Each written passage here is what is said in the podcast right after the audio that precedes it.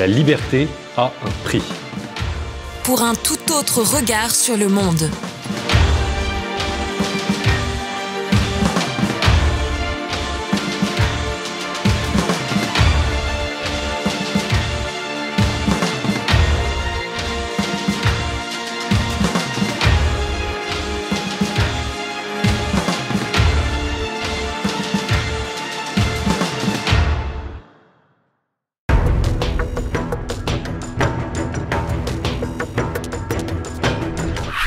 Bonjour à tous, bienvenue dans notre Zoom, aujourd'hui en compagnie de Guilain Benessa. Bonjour monsieur. Bonjour.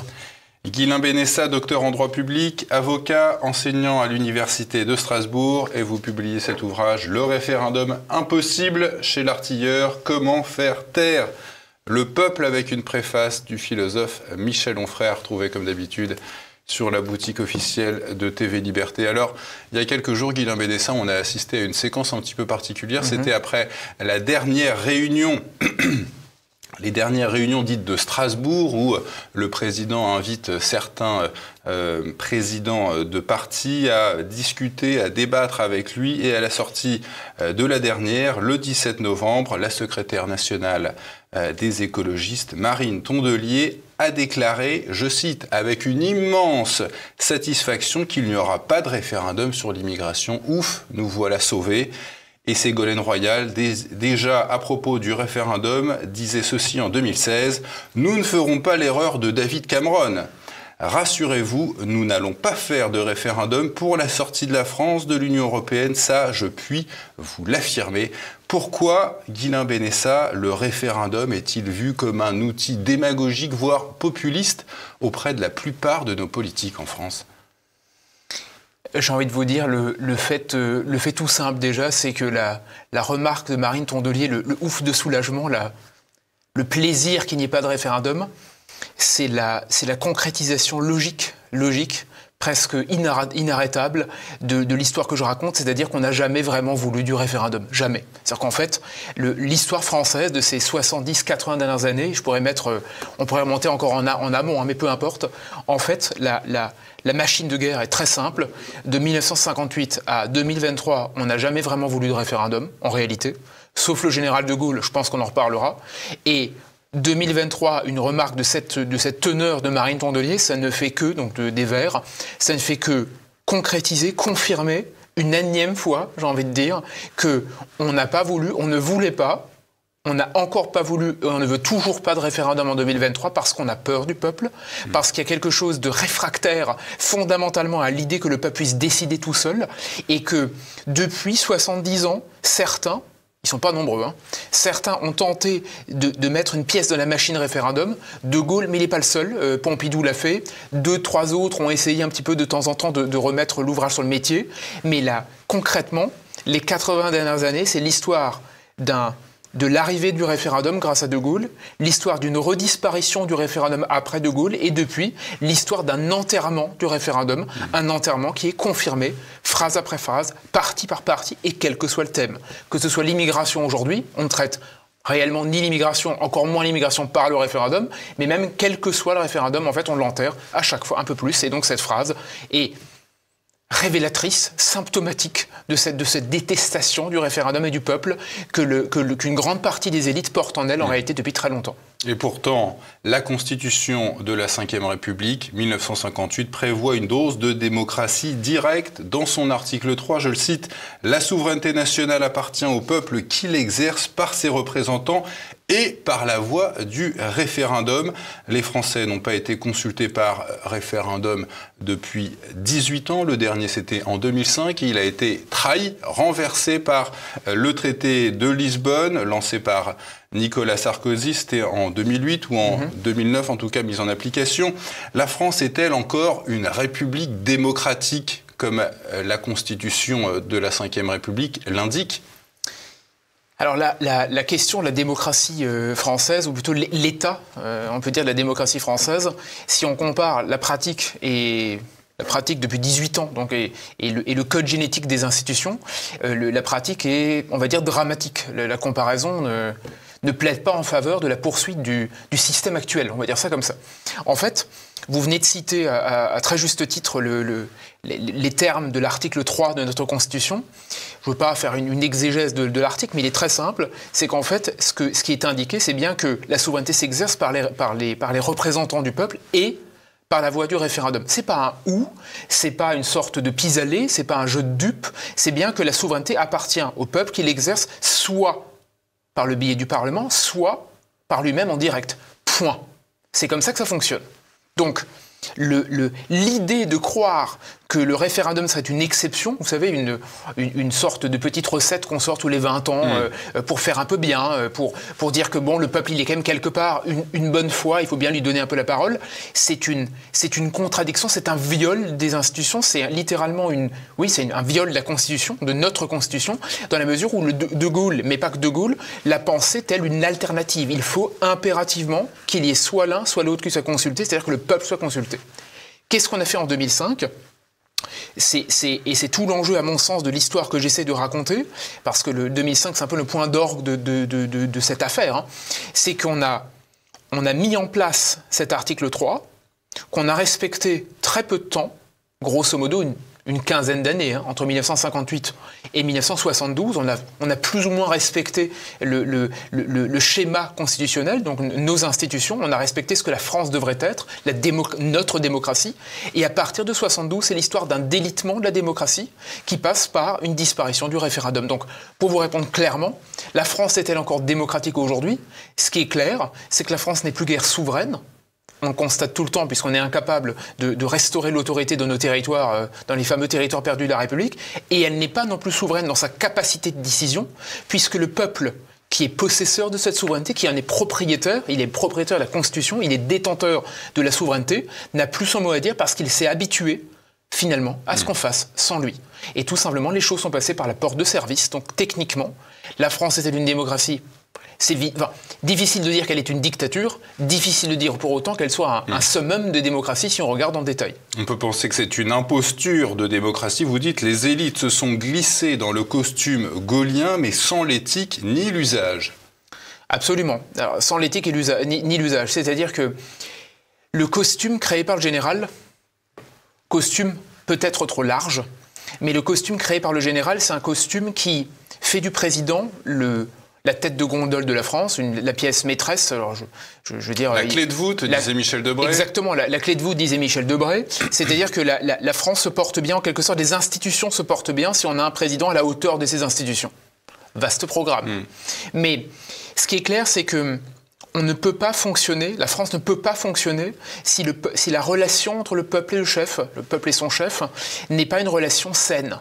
C'est-à-dire que l'arc fondamentale, la relation de l'un à l'autre est une relation qui doit être nécessairement directe. Il doit y avoir quelque chose comme une, relation, une communication, un, quelque chose qui fait qu'il y a une confiance claire, une légitimité euh, accordée au chef, et que de cette légitimité dépend le, sel des institutions. Et en fait, ce que pensait enfin, j'ai envie de dire ce que pensait De Gaulle, mais c'est même une erreur. Le, code génétique de la, de la Constitution, c'est de, de, de, remettre les clés du camion au président de la République, certes, c'est un régime où le président a, je n'ai pas envie de dire les pleins pouvoirs, d'autant plus qu'avec l'arrivée de l'Europe, c'est encore moins le cas, mais où, le, comment le président a, des pouvoirs forts, c'est clair, mais où sa légitimité doit être puissante, et notamment l'un des, enfin, les deux instruments de sa légitimité, c'est d'abord évidemment l'élection, l'élection du président au suffrage universel direct, qui a été voulu par De Gaulle par le billet du référendum, et donc et ça, c'est absolument fondamental, et on l'a complètement oublié, parce que depuis 20 ans, on fait globalement n'importe quoi, c'est que le référendum est censé être un outil pour tester pour tester la légitimité présidentielle en cours de mandat. Donc le référendum, c'est pas un ornement, c'est pas une petite chose, c'est pas un accessoire, c'est le bras, ce que je dis dans mon livre, c'est le bras bionique de la Ve République mmh. qui devait servir à tester la légitimité du chef et à des fréquences régulières. Alors on verra, on parlera un petit peu euh, de l'usage euh, par le gouvernement d'Elisabeth Borne de la Constitution, mais après, euh, je voudrais vous d'abord vous poser cette question. Rousseau, que vous évoquez hein, dans votre ouvrage, Le philosophe des Lumières, voyait lui déjà l'élection des députés comme la victoire. En trompe-l'œil, la victoire en, trompe-l'œil d'un peuple dépossédé malgré lui de sa souveraineté sitôt qu'ils sont élus, ces, députés. Le peuple est esclave. Alors, dans quelles conditions la démocratie peut-elle être représentative? Il faut bien comprendre que le, la philosophie de Rousseau est en pratique, euh, je veux dire, je, vous avoue que j'ai pas mal passé de temps sur Rousseau, même il y a quelques années. C'est un philosophe que j'aime beaucoup, mais il, est clair que sa philosophie est totalement idéaliste. Euh, personne ne s'imagine une seule seconde. Il euh, faut être clair, l'idée de, Rousseau, c'est de croire que chacun est possesseur de la souveraineté, d'une parcelle de souveraineté, et que chacun, donc chaque citoyen, pourrait l'exercer librement comme il le souhaite en pratique, comment faire? Je veux dire, on ne peut pas demander à 60 millions de Français de délibérer chaque jour sur les affaires du pays. Ce serait totalement délirant. Donc la démocratie n'est pas faite pour des grands ensembles. Elle, elle était euh, possible euh, sous euh, l'Athènes antique avec quelques milliers de personnes, en fait. Exactement. Vous savez, le, modèle de Rousseau, c'est très simple. Rousseau, il a plusieurs États en ligne de mire qu'il aime énormément. C'est notamment la Corse, petit pays, la Suisse, il est d'origine genevoise. Mm. Donc c'est l'idée vraiment que plus c'est petit, plus on se connaît, il y a de la relation, il y a, il y a, de, il y a comment dire, il y a, il y a quelque chose qui fait peuple immédiatement, j'ai envie de dire. Et dans ces conditions-là, tout est fait pour pouvoir délibérer facilement. Dès qu'on grandit, dès que le périmètre s'étend, évidemment, il est plus difficile de concevoir une démocratie directe par tous les aspects. Mais, mais, l'idéal la, rousseauiste aussi, impraticable qu'il soit, en, absolu, il a un avantage pour moi fondamental, c'est qu'il nous rappelle, il nous rappelle cette démocratie directe. Et il nous rappelle surtout qu'effectivement, certes, on confie à des députés à des représentants euh, l'exercice de la souveraineté, l'exercice, hmm. mais il rappelle d'une part que le titulaire de la souveraineté, c'est bien le peuple, et surtout il nous rappelle qu'attention, dès lors qu'on confie à quelqu'un mandat pour faire, ça signifie quand même qu'il y a un risque que cette personne à, qui on donne mandat en use pour faire autre chose que ce pourquoi elle a mandat. Donc, si vous voulez, on, peut critiquer longtemps Rousseau, qui était un peu idéaliste, etc., qui était même un peu farfelu dans, bon nombre de ses, réflexions, je veux dire, sans rentrer dans sa philosophie longue, mais tout de même, il y a l'idée que cette, cette scorie, cette limite existe. Et concrètement, qu'est-ce qui se passe aujourd'hui en France? C'est très simple, on s'est habitué à ce que finalement la chose publique soit décidée sans nous. C'est-à-dire que le peuple n'est plus consulté. Et, le schéma, pour moi, est très simple. Le schéma français aujourd'hui, c'est qu'on élit, plutôt on est convoqué tous les cinq ans en élection présidentielle, qui en réalité est réglé d'avance dans la mesure où on a le camp, du bien et le camp du mal qui s'affrontent désormais de façon programmatique. Euh, Marine Le Pen ou on trouvera peut-être quelqu'un d'autre, et donc Emmanuel Macron ou Édouard Philippe demain, où on trouvera un substitut. On a des élections intermédiaires qui ne servent plus du tout de choc ou d'électrochoc et qui ne provoquent absolument rien, si ce n'est vaguement un changement de ministère et encore. Et on a donc la disparition en bout de course du référendum. Ce qui fait que tout ce qui sert théoriquement à secouer l'état du pays, à, secouer l'exécutif, à provoquer un changement de cap, à tester cette légitimité, mmh. Tous ces outils ont disparu. Donc en bout de course, on a quelque chose qui se qui s'autogère petit à petit, sans véritablement qu'un moment, quelqu'un se demande si oui ou non tout ça est bien légitime. C'est cette légitimité-là qui a totalement disparu, pour ne pas dire que c'est qui a été qui a explosé, je veux dire littéralement. Revenons à De Gaulle, en 11 ans de présidence. Ce président a utilisé le référendum à cinq reprises et vous dites que cet outil référendaire a ensuite été corrompu puis balayé. Alors sans le dire ouvertement, on a retiré au peuple euh, le droit de maîtriser son destin. Comment le référendum, au fond, a-t-il été dévitalisé? Alors vous savez, vous vous rappelez très justement qu'on a, on a donc cinq référendums sous De Gaulle. C'est statistique, hein. j'ai bien conscience que les, chiffres ne font pas tout, mais il faut bien prendre conscience. Des fois, on l'oublie. Vous savez, on, raisonne à, brève date, j'ai envie de dire. Euh, de Gaulle, c'est 11 ans de présidence, 5 référendums. Ce qui veut dire que les Français, tous les deux ans et trois mois, en quelque sorte, sont convoqués à un référendum. Tous les, faut le répéter, tous les deux ans et trois mois en moyenne. Aujourd'hui, ça fait 18 ans qu'on n'a pas vu l'ombre d'un référendum et le dernier en date hmm. a été enseveli sous, les sous le traité de Lisbonne. Hmm. Donc vous voyez, c'est que statistique, mais tout de même, euh, le référendum n'était pas un accessoire, loin de là. Comment est-ce qu'il s'est dévitalisé ce référendum? L'histoire est est, tragique et, se dit, et comment dire, se, se, résume d'elle-même. En fait, De Gaulle, en 69, donc il perd à la suite, il perd un référendum sur la, sur la, régionalisation et la réforme du Sénat. J'explique dans le livre que c'est beaucoup plus, à mon sens, que simplement ça. D'ailleurs, je pense que c'est le grand référendum de De Gaulle, j'en suis persuadé. En fait, c'est 69. Mais bon, passons. C'est vraiment une histoire absolument passionnante. De Gaulle part en 69, il perd un référendum. Et là, ce qui est intéressant, c'est même à mon sens, la clé de voûte du tout le raisonnement, c'est que Pompidou, à peine euh, De Gaulle euh, démissionnaire, Pompidou dit il faut référander, il me faut une question pour le faire, sinon l'instrument va tomber en désuétude. Ce qui fait que Pompidou, il sait que si on ne référende pas régulièrement, à un moment, on va s'arrêter de référander. Donc il cherche le bon référendum. Donc Pompidou référende en 72 sur l'Europe, une première fois, sur l'élargissement de l'Europe, hmm. notamment au Royaume-Uni, à la Grande-Bretagne. Et par la suite, il va même réfléchir à référander potentiellement sur le quinquennat.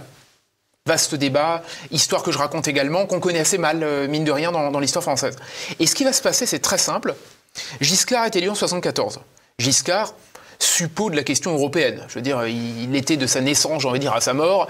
Euh, Giscard. Eurolâtre. L'eurolâtre, voilà. Il n'y a, rien d'autre à dire. C'est le, le, le premier vrai président eurolâtre qu'on a eu. Je ne dis pas que Pompidou était hostile à ça, mais il était sur les brisées quand même de l'œuvre gaulienne. Euh, Giscard entame le, rêve européen et comme par hasard, Giscard le premier ne jamais référendé pendant sept ans. À la fin de son mandat, il dira si je suis réélu et que je trouve une question, je référenderai peut-être, on verra, mais en fait, il n'a aucune envie de le faire. Mitterrand, 14 ans. 14 ans durant lequel on ne fait que référander sur Maastricht et une parenthèse sur la Nouvelle-Calédonie. Parce qu'en fait, Mitterrand annonce en 81 plus ou moins un référendum, 14 ans pouvoir, il n'en fait pas le moindre. Euh, euh, enfin, il n'en veut pas le moindre. Maastricht lui est imposé, lui est arraché. Je le rappelle dans le bouquin, il lui est arraché, il ne veut pas référander. Et en fait, le schéma est binaire. C'est que dès la fin des années Pompidou, aucun président ne veut référander. Chaque référendum qu'on a est un référendum qui est arraché au président d'exercice. Soit parce qu'il en a peur, soit parce qu'il fait tout pour le pour le comment dire pour s'en détourner ou pour essayer de contourner le hmm. problème, soit parce, qu'il veut. En cas en cas d'échec, en cas de non, le président normalement doit partir. C'est ce qu'avait fait De Gaulle. Donc Exactement. Ils ont tout ça en souvenir. Ils veulent rester au pouvoir. Ils veulent rester au pouvoir. De toute façon, ils font comprendre, les rares qui référendent encore, hein, qui font un référendum disent quand bien même y aurait-il un non, je partirai pas. Donc en plus, on a, on a totalement dévitalisé la question de la, légitimité. Hmm. C'est-à-dire que quand bien même le peuple n'en veut plus, je reste là. Donc concrètement, illégitime, c'est pas grave, je reste, en, je reste en place. Et surtout, on se rend compte que jusqu'en 2023, raison d'être pour moi de l'impasse actuelle, c'est que de 58 à 2023, enfin plutôt de 70 à 2023, c'est l'histoire d'un référendum qu'on ne veut plus pratiquer, qu'on ne veut plus respecter, qu'on ne veut plus invoquer. Pourquoi? Parce qu'on en revient avant 1958. Mmh, mmh. En fait, 2023, Marine, vous parliez de Mme Tondelier des Verts. En 2023, Mme Tondelier, qui se réjouit qu'il n'y ait pas de référendum sur l'immigration, a la même position Giscard, qui ne voulait pas référander, qui avait la même position que tous ceux qui étaient contre De Gaulle viscéralement à cette époque, et qui ont la même position que ceux qui étaient là avant De Gaulle. En fait, on est en train de faire quoi? On est en train de rejouer la vieille histoire française selon laquelle le référendum, attention, c'est dangereux, ça sent le peuple, le mieux, hmm. c'est de le faire disparaître. Comme ça, on fait disparaître le peuple par la même occasion. Une date historique en France qui est largement passée à la trappe, c'est celle du 16 juillet 71 au Conseil constitutionnel. Dites-vous, il s'est passé un véritable coup d'État. Qu'est-ce qui s'est passé? Date connue des juristes, mais pour de mauvaises raisons. Date inconnue des non-juristes pour d'autres raisons. Premier élément. Alors, je ne veux pas faire un débat de, juristes euh, chevronnés, là n'est pas la question, mais vous savez, à la fac, en gros, vous allez dans n'importe quelle faculté de France, université française, vous apprenez que ce fameux 16 juillet 71, le Conseil constitutionnel est devenu le grand chambellan des droits de l'homme. C'est-à-dire qu'il est devenu le protecteur des libertés fondamentales. D'ailleurs, en 2023, euh, Laurent Fabius, président du Conseil constitutionnel, rappelle environ tous les six mois que, heureusement que le Conseil constitutionnel est là, il défend les libertés fondamentales contre l'empiètement, je veux dire, des, vous savez, des, dispositifs autoritaires, de l'état d'urgence, de ce qu'on veut. Donc en gros, le, le, rôle est posé.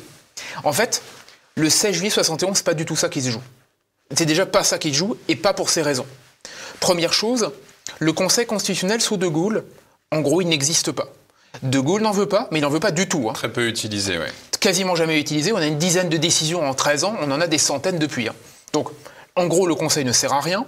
De Gaulle, depuis le début, n'en veut pas. Et la seule chose que fait le Conseil constitutionnel, c'est que, en somme, il sert de une sorte d'arbitre entre les pouvoirs, mais extrêmement en réserve, parce qu'il n'ose pas empiéter sur les pouvoirs du gouvernement. En gros, le juge, à l'époque, il se tient en retrait. Hmm. Il délivre que des avis il délivre que des avis, et si vous voulez, des avis dont, dont tout le monde se fout, il faut le dire comme ça. Franchement, c'est un arbitre euh, en retrait.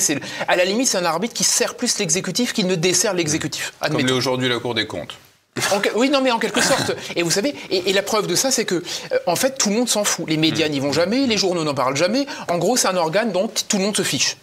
En 71, De Gaulle, évidemment, n'est plus au pouvoir. Euh, Pompidou est arrivé. Et en fait, ce qui se passe, c'est que le président du Conseil constitutionnel, qui s'appelle Gaston Palevski à l'époque, va en gros s'arranger avec le président du Sénat, qui s'appelle Alain Power, et ils vont se servir d'un projet de loi gouvernemental pour en fait le censurer à l'aune de dispositions juridiques qui viennent notamment de la Déclaration des droits de l'homme, etc. Donc, si vous voulez, ils piochent dans tout un catalogue de règles qui n'ont pas valeur constitutionnelle à l'époque pour censurer le gouvernement. Oui, le conseiller euh, à l'époque de Michel Debré, j'ai son nom qui va me revenir. Raymond euh, Janot. Raymond Janot euh, disait ceci.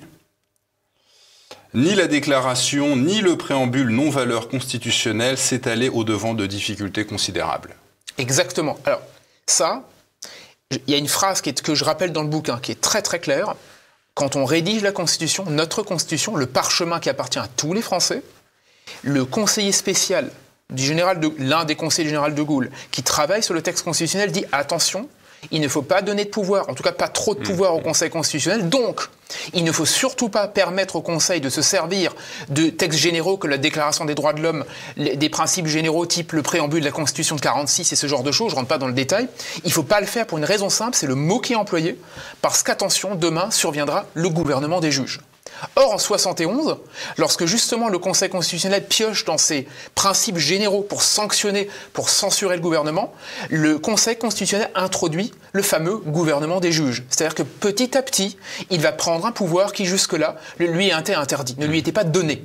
Et il va le faire, un, parce qu'il sait que De Gaulle n'est plus là, de deux, parce qu'on a un, un gaulliste mais revanchard qui n'aime pas du tout Pompidou, qui est le président du Conseil constitutionnel, ce que je rappelle dans le bouquin, c'est vraiment une histoire sordide sur le fond, c'est une histoire de, de, comment dire d'inimitié personnelle, hein, conjuguée au président du Sénat qui s'appelle Alain Power, qui devient président par intérim d'une part à la mort du, euh, au départ du général de Gaulle et à la mort de Pompidou, et qui à chaque fois dans l'ombre d'un intérim à la présidence de la République, va littéralement flinguer la France. Mmh, mmh. D'abord, il le fait en donnant le pouvoir aux juges, ensuite, il le fait parce qu'il valide la Cour européenne des droits de l'homme, dont De Gaulle ne voulait pas. Donc, vous voyez, c'est une histoire, en gros, Alain Power, enfin quelques autres, hein. en 71 et en 74, on a les Yago, les Yago, littéralement, de la Ve République, qui vont initier le gouvernement des juges et qui, comme par hasard, correspondent aux années où on va voir la montée en puissance du gouvernement des juges et la disparition du référendum les juges montent, le peuple disparaît, tout simplement. Vous le rappelez dans votre ouvrage, Guilain Benessa, en 86, Jean-Marie Le Pen propose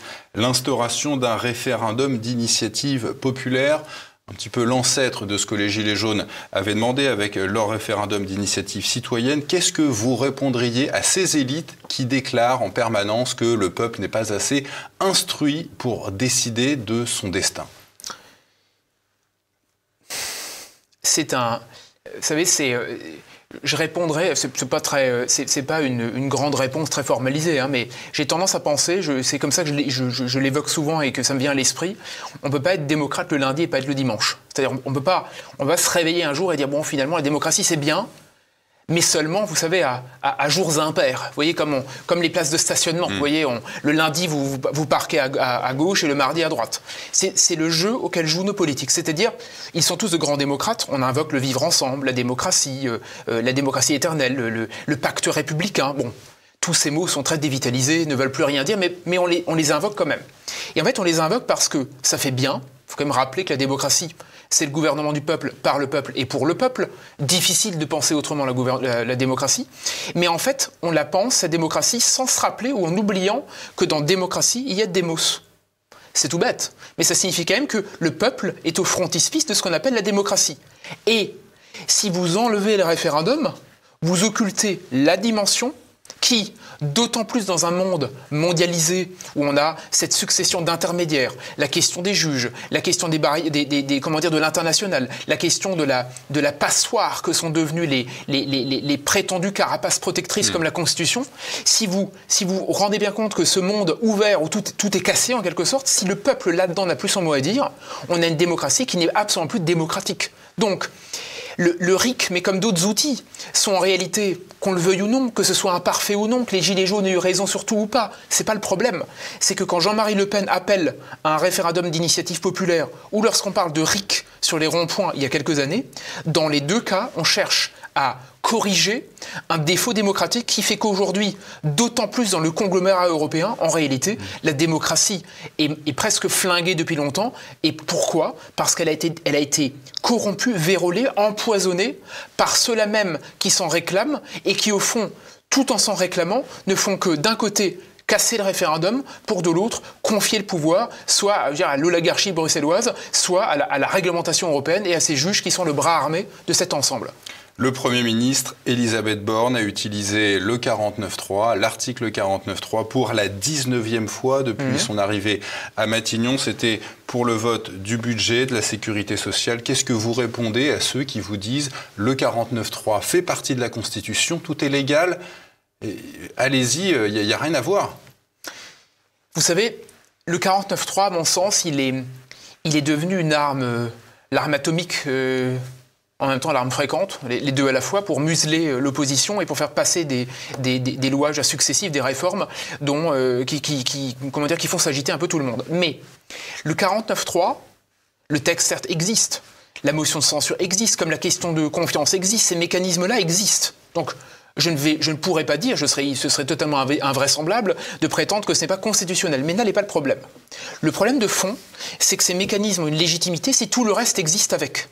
Donc on a d'un côté le 49.3 pour permettre de faire passer en force les réformes de l'exécutif. Mais tout ce qui vient, si vous voulez, en, balance, en équilibre, les fameux checks and balances, comme disent les Anglais, c'est-à-dire les, poids et contrepoids. Tous les contrepoids à ça ont disparu puisqu'on ne les utilise pas, en premier lieu, le référendum. Hmm. Ce qui veut dire que moi, en théorie, je veux dire, euh, juriste que je suis, je ne peux pas être hostile à l'usage du 49.3. Mais j'y suis forcément hostile parce que tout le reste de la Constitution n'est plus utilisé, notamment l'article 3, c'est-à-dire l'un des premiers la souveraineté nationale appartient que au la souveraineté nationale appartient au peuple qu'il exerce par la voie du référendum notamment. Hmm. Ça veut dire qu'on dévitalise un morceau, on fait on fait s'ensevelir, on, ensevelit la Constitution, on la met dans les décombres, on, dit que le référendum n'existe plus, on l'utilise plus, et à côté de ça, on utilise tous les autres dispositifs pour permettre de, passer en force. Ça veut dire qu'on a, on a, si vous voulez, on a, on a corrompu l'outil on l'a déséquilibré et on a retenu que ce qui a arrangé le, gouvernement, parce que tout le reste a littéralement été passé sous silence. On applique la lettre, mais plus l'esprit. On applique une partie de la lettre et plus du tout l'esprit. Mm. On a violé la lettre, on l'a complètement corrompu, et l'esprit en tant que tel s'est évanoui depuis 40 ans. La Déclaration des droits de l'homme de 1789 fait partie intégrante de la Constitution. Elle proclame que la résistance à l'oppression comme droit naturel et imprescriptible de l'homme, c'est un droit imprescriptible. Que nous permet cette résistance à l'oppression C'est une bonne question, excellente question. Euh, ce n'est pas une, pirouette, hein, c'est pour répondre clairement sur ce sujet on a vu apparaître pendant le Covid une échelle des libertés. C'est comme ça que j'appelais ça à l'époque. C'est-à-dire qu'il y a des bonnes et des mauvaises libertés. Il y a des bonnes et des mauvaises libertés fondamentales, qui sont, le, vous savez, les libertés fondamentales, c'est le socle de ce qu'on appelle l'état de droit qu'on agite euh, tous les jours. On a découvert pendant le Covid que d'un côté, on, pouvait, on, comment dire, on, avait, on avait l'obligation, euh, la sainte obligation de, d'avoir un passeport sanitaire, euh, euh, d'avoir un QR code, on avait la sainte obligation de faire le nécessaire pour le droit de sortir de chez soi, l'attestation, etc. Ce qui veut dire qu'on avait des libertés, j'ai appelé ça des libertés grégaires, vous savez, les premières libertés, liberté de circulation, liberté d'aller et venir, les vraies libertés en quelque sorte. Celles-ci, d'un coup, elles ont disparu. Et au même moment, on est sorti du Covid, parce qu'on en parle depuis maintenant trois ans, ça existait déjà, mais tout de même, on a eu des libertés comme celle de changer et de rechanger de sexe, qui ont été constitutionnalisées, qui ont, été, comment dire, implémentées, instillées dans l'état de droit comme étant des libertés fondamentales. Donc il y a eu une échelle des libertés, les bonnes et les mauvaises libertés. Les libertés postmodernes, elles sont merveilleuses. Les libertés grégaires qui nous ramènent, on va dire, selon les plus contemporains à l'âge de pierre, celles-ci, on n'en veut plus. Pour répondre clairement à votre question, le, comment dire, la résistance, il n'y a, pas que ce droit à, la résistance ou à l'oppression. Hein. Il y a, si vous voulez, figure dans, le, dans, le, dans ce qu'on appelle le bloc de constitutionnalité, dans l'état de droit, une foultitude de libertés qui nous permettraient de résister. C'est-à-dire que l'état de droit, c'est un immense ensemble dans lequel figurent un, une batterie de règles qui sont presque, sous l'effet des, des jurisprudences, qui sont devenues presque inarrêtables. On en ajoute l'une après l'autre, mais seulement celles qui corroborent l'air du temps. Celles dont on ne veut pas entendre parler, on s'assoit dessus avec une certaine tranquillité. Donc, il y aurait beaucoup à faire pour sortir ces libertés grégaires des décombres. Je fais une parenthèse juste sur les États-Unis. Vous savez, le, droit de porter une arme aux États-Unis, c'est le deuxième amendement de la Constitution américaine. On a en France un mal fou à le comprendre. Souvent, on dit oui, mais c'est un passé yankee, c'est leur côté un peu, vous savez, euh, l'homme du western euh, qui a l'habitude d'avoir son arme et de sortir chez, chez lui avec son six coups. Oui, peut-être. Mais ça veut dire que les Américains ont conservé au fond d'eux une espèce de, droit à la résistance à l'oppression qui fait que quelque part ils se méfient de la, toute-puissance du gouvernement, ils disent, quelque part, il me faut une arme si jamais quelqu'un empiète sur mes plates-bandes. Il serait peut-être temps en France, non pas que chacun porte une arme, je ne vais quand même pas faire l'apologie de l'autodéfense, d'autant plus dans cette période où l'affaire de Crépol nous, je veux dire, nous, nous, apprend chaque jour un peu plus la, signification de tout ça et la violence montante dans les quartiers. Mais tout de même, il y a à mon avis quelque chose à sortir de là parce que l'instrument censé nous libérer, qui s'appelle le gouvernement, théoriquement ça nous appartient, le gouvernement du peuple, par le peuple et pour le peuple. La République, censée être l'affaire de tous, au service de tous, nous a servi un peu plus tous les jours. Donc ce souvenir que nous avons des libertés pour résister, ça me semble un programme, on va dire à terme, pas idiot, en tout cas à garder, euh, à garder quelque part à l'esprit. Le référendum impossible, nous verrons si dans quelques années un, président ose euh, se servir de cet outil. Comment faire taire le peuple à retrouver sur la boutique de TVL. Merci Guilain Benessa. Merci à vous.